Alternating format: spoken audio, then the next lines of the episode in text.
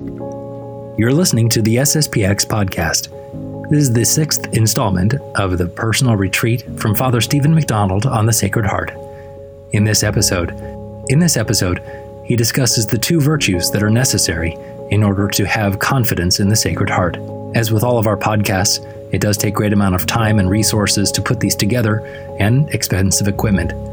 If you are at all able, please consider donating monthly 5, 10, even $20 if you are able, in order to help support the work of the SSPX podcast. These small donations add up, and you will be able to help spread the beauty and the truth of traditional Catholicism.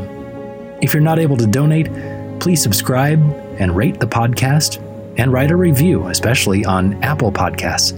This helps us immensely and helps more people to be able to find this podcast in their feed. Now, here's Father Steven McDonald. We have been considering Christ's great desire to show mercy to the sinner who truly repents. Mercy is, of course, a very special characteristic of the Sacred Heart. Our Lord has given us ample proof in both his parables and in his life of his great desire to show mercy.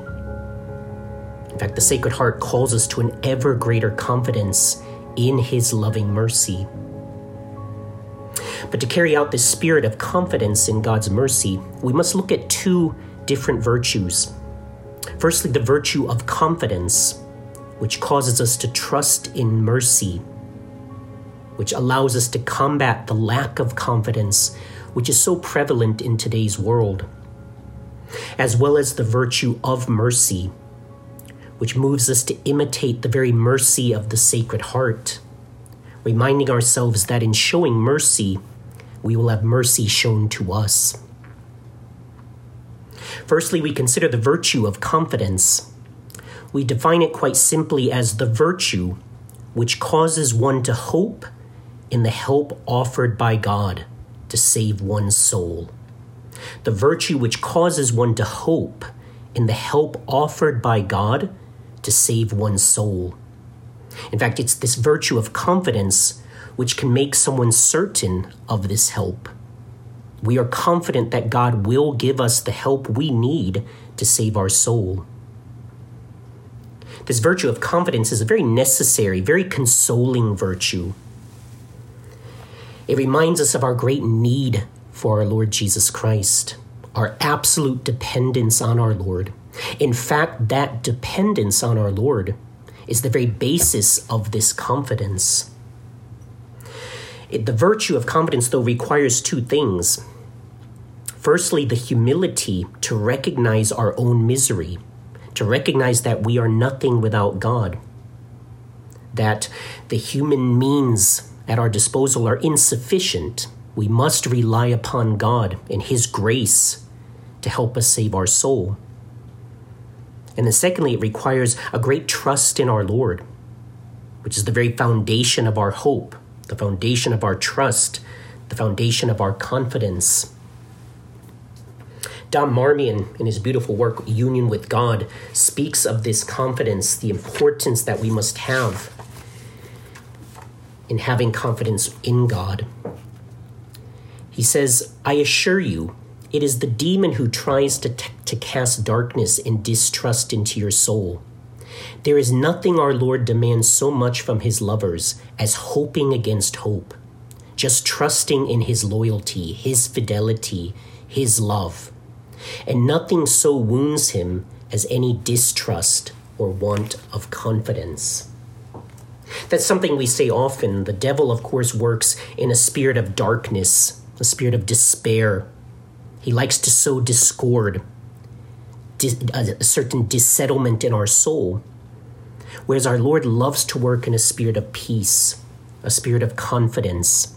And that's one of the things the Sacred Heart laments over and over in his apparitions to St. Margaret Mary, is simply the lack of confidence that men have in him, the lack of confidence they have in his great mercy. We speak of some foundations of our confidence in God, our confidence in our Lord, our confidence in the Sacred Heart. The first is very simple Christ is our mediator. He is even now mediating for us, interceding for us in heaven. He still seeks to show mercy, he still petitions for us. And that should fill us with a great confidence because we do not go alone asking God for favors. We have our Lord as our great intermediary, our great mediator.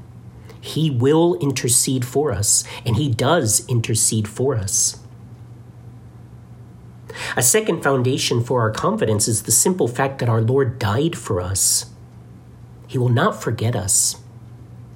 We often say, of course, God does nothing in vain. Our Lord is, of course, God. His death is not in vain. If He loved us enough to die for us, to suffer for us, He will not forget us. We will always be before His eyes, and therefore He will always seek to deliver us from sin, from the slavery of the devil. He will always seek to bring His mercy to us. He cannot forget us. A third foundation for our confidence in this great mercy of God is that our Lord still works through his church, still speaks to us through his mystical body, his bride here on earth. And although, of course, the church is made up of both saints and sinners, there's a human and a divine element to the church. The church cannot fail. Our Lord will always be with the church, and He will always sanctify souls through the church, through the sacraments, through His teaching, through the Mass. Our Lord still works through His church, He still speaks to us through His ministers, and that should fill us with a great confidence. A fourth foundation of our confidence is that our Lord wishes to give Himself to us in the Eucharist. How could we not be filled with confidence in God's mercy when we may receive His precious body and blood every Sunday or even every day if we're fortunate enough to have daily Mass? Our Lord wishes to dwell within us. Our Lord wishes to take up an abode in our hearts, in the very depths of our soul. How could we not be filled with confidence knowing that our Lord desires such an intimate union with us. And then finally, a fifth foundation for our confidence in Christ's great mercy is the fact that our Lord is our head. We are members of Christ, we are members of his mystical body. And St. Paul speaks so beautifully about how we, in a sense, fill up what is wanting in Christ. Not that there's anything wanting in Christ, He's absolutely perfect, but He chooses to engraft us into His mystical body. He wishes us to take our place, to play our part in the great work of salvation. Again, this should fill us with such a great confidence. Our Lord is our head. We are members of Christ. Father Mateo in his work, Father Mateo speaks to priests, speaks of three sources of confidence in God that we should all have. We should be confident in God, firstly, because of the infinite wisdom of God. I quote you from Father Mateo. First of all, confide blindly in the infinite wisdom of Him who alone knows how to draw good from evil, health and strength from illness and life from death itself. Have such a tremendous faith in the wisdom of God that you let Him do with you whatever He wants. Allow Him to work out His plans as He wills, to the extent of going against your own plans, overthrowing your own projects, even though they be, as far as you can see, for His honor and glory. Trust in His divine wisdom, which never destroys except to rebuild with eternity in view which never sends a trial except to give peace and joy to the soul that he permits to suffer. Trust in the divine wisdom that has mysterious plans which escape our comprehension. He himself has said, For my thoughts are not your thoughts, nor your ways my ways, saith the Lord. The Sacred Heart once said to St. Margaret Mary, Give me a free hand. Let me do what I please. He is infinitely wise. He knows exactly what he is doing. He has a perfect plan for us. And therefore, we should be filled with confidence.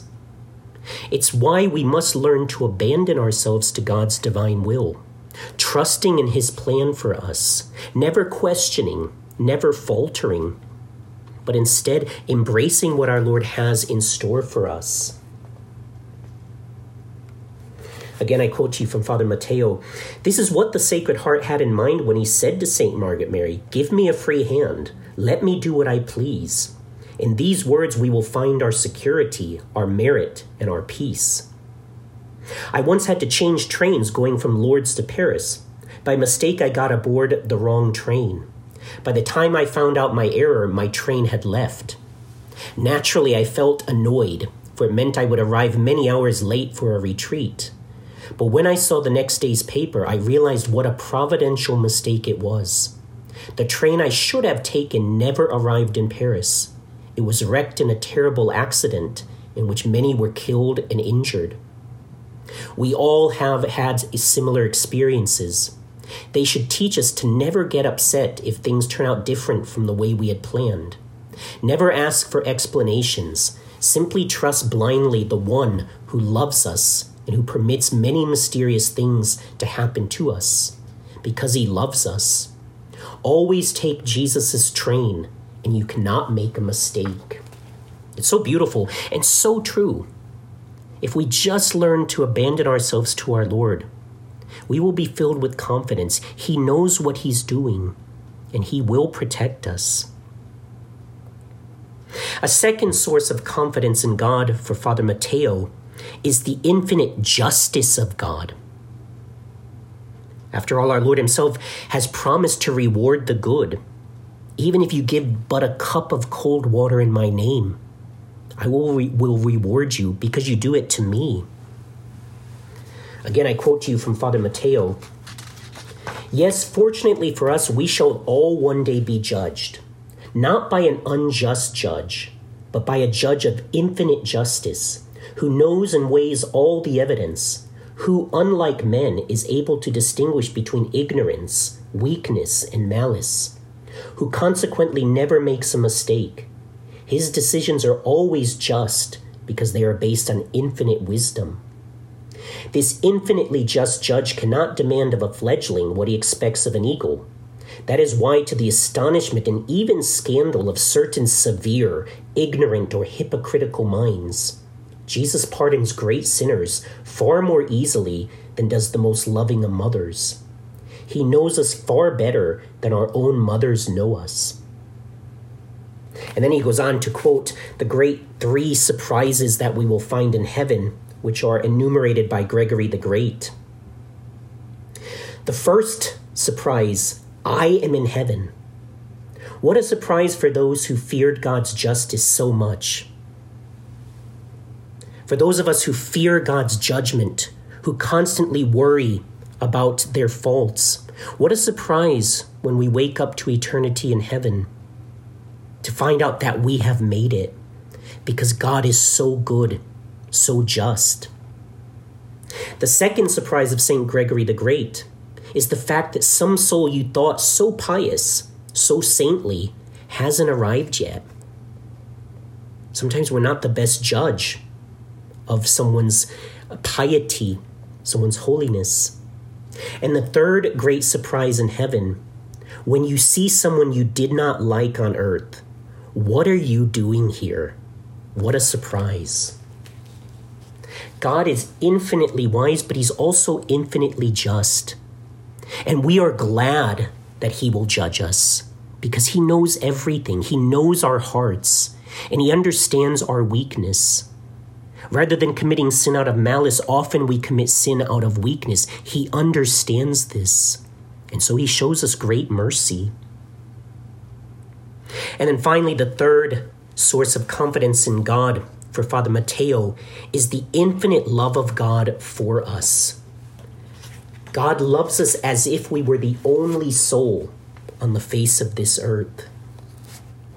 And therefore, we must have boundless confidence in the Sacred Heart not in spite, but because of our wretchedness.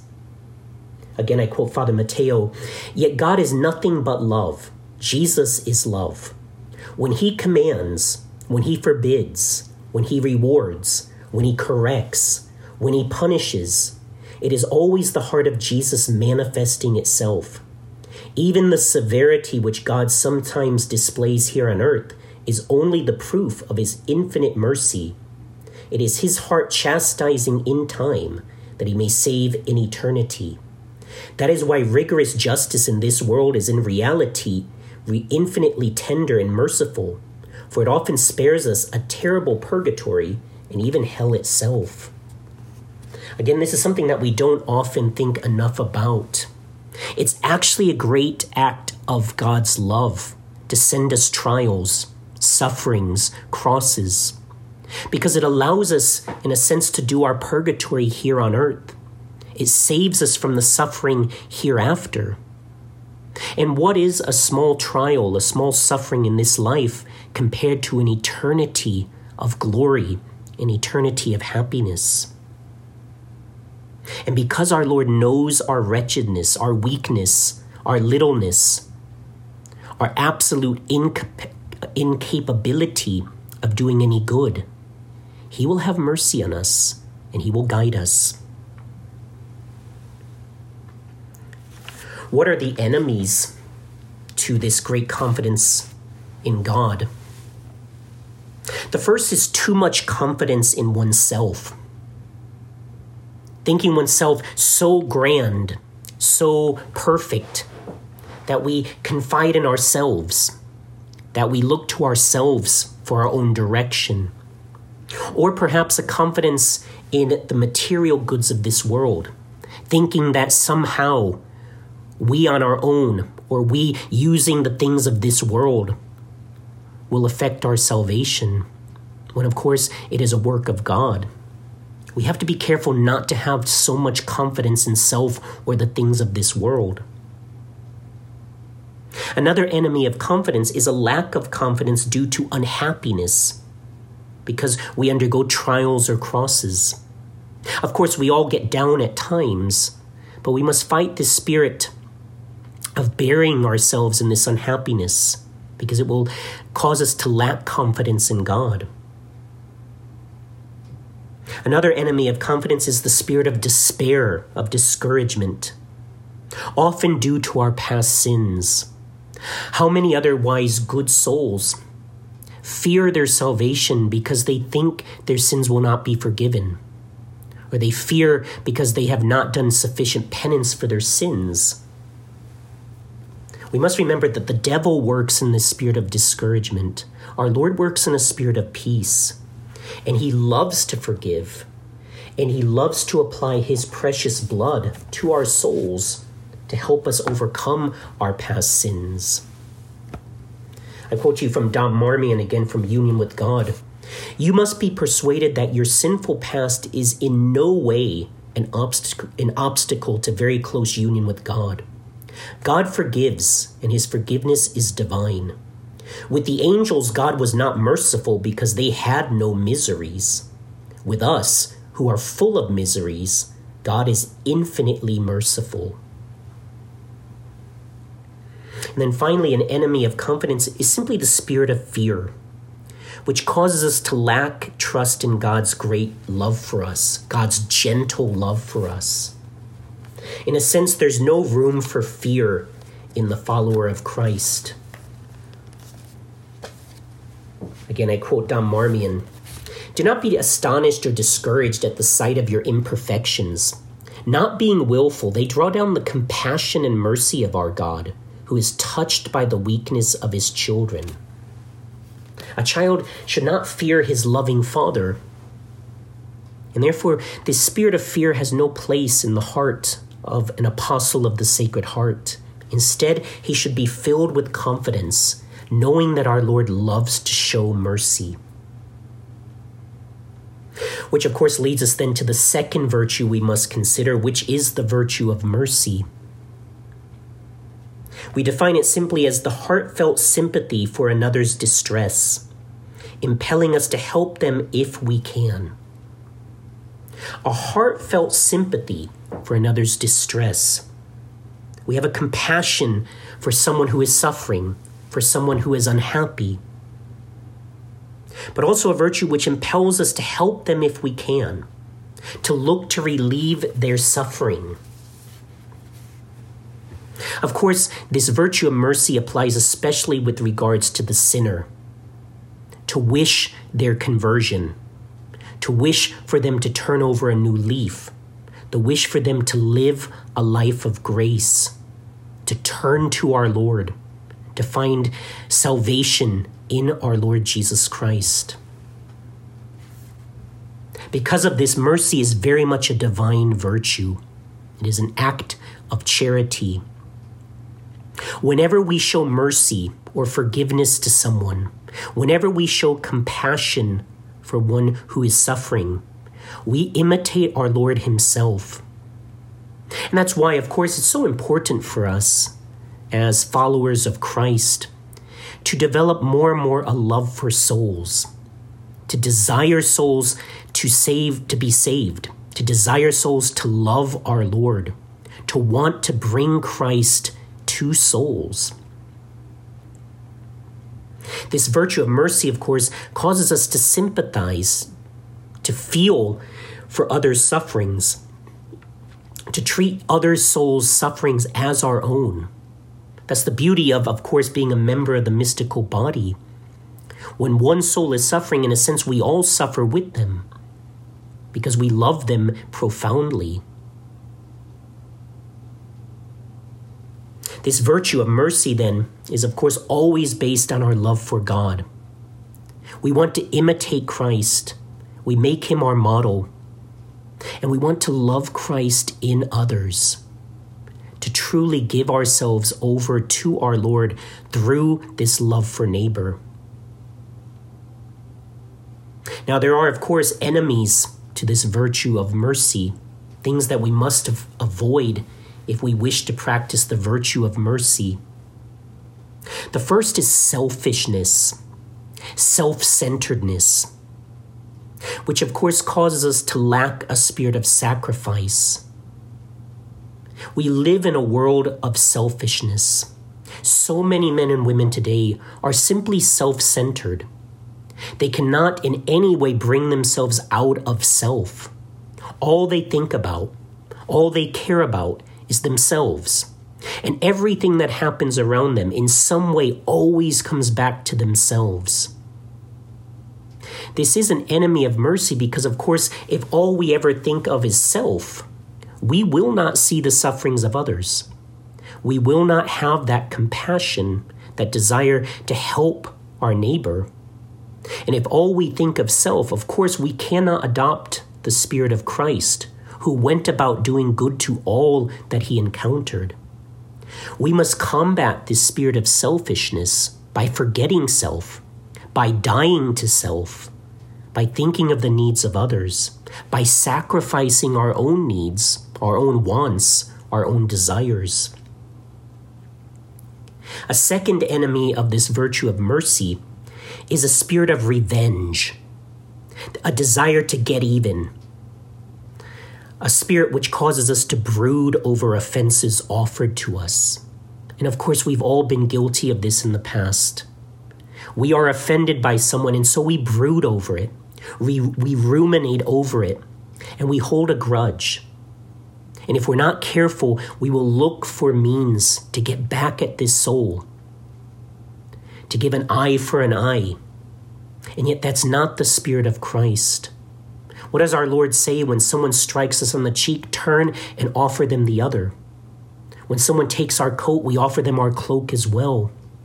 When someone asks us to walk a mile, we walk another one with them. This virtue of mercy causes us to forget the offenses offered us, to forgive them in union with our Lord, in imitation of our Lord's great mercy, his great spirit of forgiveness.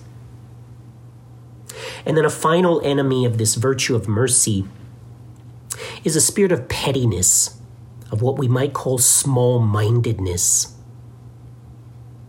This is a spirit, of course, that lacks nobility, that lacks the vision of the big picture, A petty person, a small minded person, will always stay on a very base level. They cannot see the big picture of why perhaps God allows this or that to happen because it's for eternal salvation. Instead, they only see that moment, that momentary suffering, that momentary offense, forgetting that this is just a moment in time, an opportunity of grace, an opportunity to carry the cross, an opportunity to practice virtue, an opportunity to grow closer to our Lord. We must fight this spirit of pettiness, this spirit of small mindedness, by always keeping in mind the big picture. We are made for God, and this life, however brief it may be, is meant to be a stepping stone for our Lord, to our Lord, I should say, a stepping stone for eternity. And therefore, we must always practice a spirit of nobility, seeing in everything that happens an opportunity to serve God, an opportunity to forget self, to lose self, to die to self, so that we might find Christ. The Sacred Heart, of course, calls us to trust in His mercy. He wishes us to imitate Him. And this is so important, especially because the devil constantly tempts us to despair, to discouragement. We must never, never forget the devil was defeated by the mercy of Christ.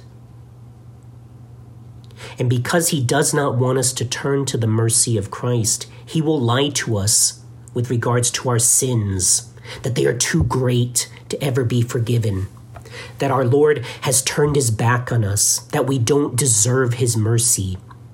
These are lies of the devil. We have been forgiven. Our Lord loves to show forgiveness, He loves to show mercy, and He wishes to be united with us. He wishes us to have confidence in His mercy. So, finally, what are some practical applications for the Apostle of the Sacred Heart? Practical applications to, to practice these virtues of confidence and mercy. A first application is to simply remind ourselves that our Lord loves to show mercy. Never doubt this. This is one of our Lord's greatest joys is to forgive, to show mercy. Also remind yourself our Lord knows all our faults, all our weaknesses. He knows us so much better than we know ourselves. He knows every tiny detail, every weakness, every fault. And yet He still calls us to perfection. That should fill us with the greatest confidence, despite our faults, despite our weaknesses, and yes, even despite our sins. Our Lord still calls us to intimate union with Him. A third application we must make is simply to remind ourselves that we must have a healthy distrust of self, but a complete trust and confidence in Christ. That, in many ways, is the recipe for success in the spiritual life. A healthy distrust of self, an awareness that we can do nothing on our own, that we're capable of only sin left to ourselves, and yet a complete trust in Christ that by the grace of our Lord, we can do great things. As St. Paul himself tells us, I can do all things in him who strengthens me. A fourth application we should make is to love Christ and others. To love to show mercy, to seek to show compassion to others. It is one of the best ways to imitate Christ, to go out of our way to help those in need those who are suffering, and to be so willing and so ready to forgive those who offend us. A fifth practical application is to seek to serve God in love, not fear. Of course, fear is the beginning of wisdom, and we should all have, have a healthy fear of hell, of sin, of being separated from God. But it must move us to a greater love of God, that we wish to avoid sin because it offends the all good God. We wish to avoid hell because it separates us from this good God. We must seek to serve God in a spirit of love and not just in a spirit of fear. A sixth practical application is a reminder that God's mercy calls us to perfection, to rest in God's love. We must never be content, but always move forward, but in a spirit of peace, because this work of Christian perfection is the work of God.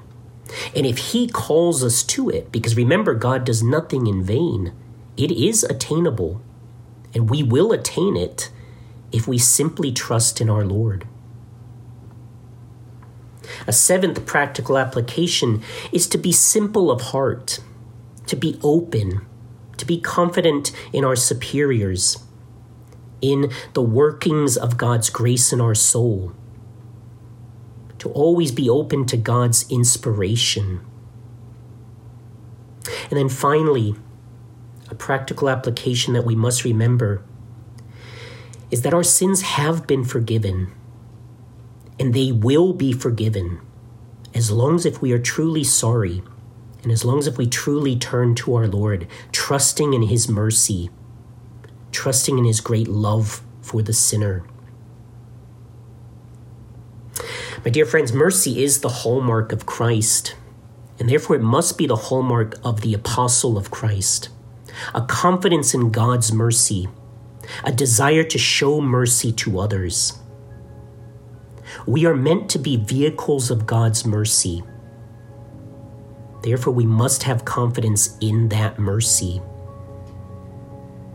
It is God's mercy, the following of Christ, that calls us to perfection. And if that's the case, how can we not succeed if we follow that path? How can we not become saints if we truly follow the path of the Sacred Heart?